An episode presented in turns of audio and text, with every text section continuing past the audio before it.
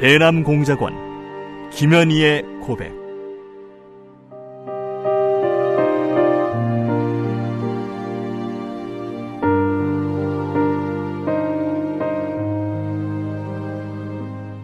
나는 김정일의 친필 지시로 1988년 남조선에서 열리는 서울 올림픽을 파괴할 때 대한 공작 임무를 받고 100여 명의 남조선 노동자들이 탔던 비행기를 공중에서 폭파시켰다.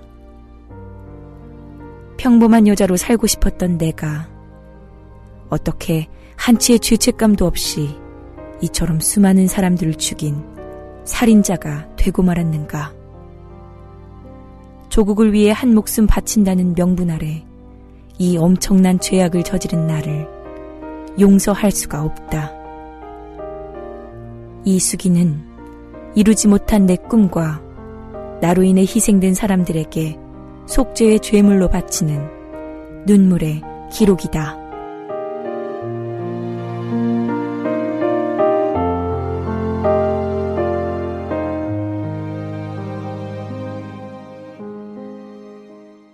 공작원 초대소 38번째 해외 여행을 마치고 돌아온 후 부장이 가장 불편한 점이 무엇이냐고 묻자 나는 이러만으로는 말이 통하지 않아 다른 외국어도 배워야겠다고 대답한 적이 있었다. 그래서 중국어 학습을 받게 되지 않았나 그런 생각이 들었다. 이번 중국어 학습에는 수키 외에 다른 여동무가 한 사람 더 배합되었다. 그녀는 인민무력부 정찰국 모란꽃 소대 출신인 성인애라는 여동무였다. 성인애는 평북도 출신으로 당시 26살이었다.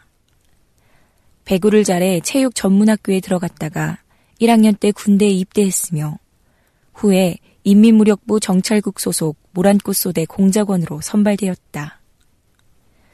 체격은 나하고 비슷했으며 얼굴이 검고 남자처럼 강인해 보이고 성격도 남성적이고 시원시원했다.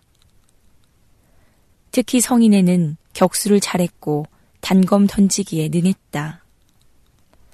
성인애를 통해 나는 모란꽃 소대에 대해 자세히 알게 되었다. 정찰국에서는 남조선에 직접 들어가 폭파와 암살, 테러 등 단기 공작을 수행할 여성 대남 공작원을 양성하기 위해서 모란꽃 소대를 창설하고 여군 중에 미모가 뛰어나고 체력 조건이 좋은 사람을 뽑아 훈련을 시켰다. 훈련 내용은 남조선에 침투하면 여성으로서의 직업 선택이 가장 쉬운 술집과 다방 종업원 직업 훈련이었다 한다. 이러한 훈련을 북조선에서는 이남아 교육이라고 한다. 이들에게는 자본주의 실습을 시키기 위해 다섯 여섯 명씩 조를 짜서 단마르크 등 해외로 보름 정도 보내 실제로 술집에 들어가서 외국 손님을 유혹하는 훈련도 했다고 한다. 모란꽃 소대원들은 격술 훈련을 잘해서 김정일이 참석한 자리에서 격술 시범을 보여 김정일 명함 시계까지 받았다고 했다. 대우도 특별해서 소비 물자를 요구하는 대로 주었고 성인의 말에 의하면 물 쓰듯 썼다고 한다. 그러나 성인에는 우리와 같이 있는 동안 치즈나 마요네즈를 모르고 있었던 것으로 보아 질적으로 고급화된 소비 물자는 받지 못했고 양적으로만 풍부했던 것 같았다. 1984년도에 모란꽃 소대원 중 성인애를 포함하여 3명이 대외 정보조사부로 조동 배치되었으며 2명은 우리가 중국어 학습을 하고 있을 때 이미 중국에 나가 어학 실습을 하고 있었다. 그런데 두 달쯤 넘어 성인애에게 문제가 생겼다. 중국어 학습 중 우리 담당 과장인 오세영과 리 지도원이 자주 초대소를 찾아와 성인애를 따로 불러내 담화를 하곤 했다. 성인애가 간간히 나는 잘못한 것이 하나도 없다며 과장과 지도원에게 항의하는 소리가 들렸으며 과장과 지도원이 성인의 동무가 직접적으로 잘못한 점이 없다는 것을 잘 알고 있으나 같이 있던 사람들이 사고를 내서 상부 지시가 떨어졌으니 어쩔 수 없지 않느냐며 그녀를 달래었다. 과장과 지도원이 돌아간 뒤 성인애에게 물으니 그녀는 억울하다며 울먹였다.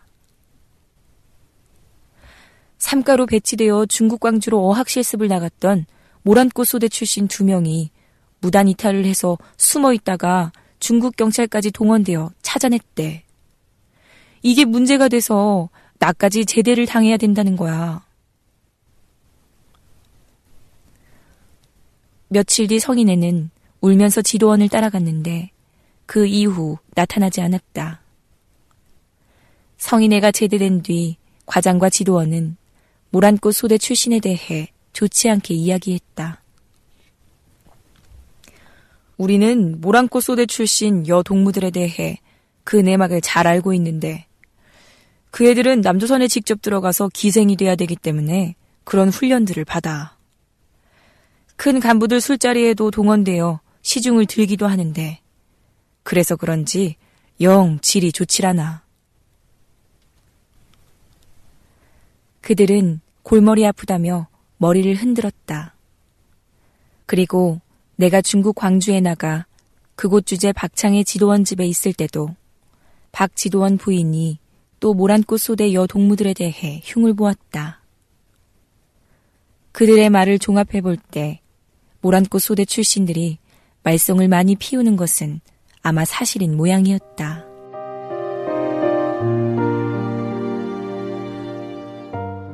대남공작원 김현희의 고백, 랑독의 박수현이었습니다.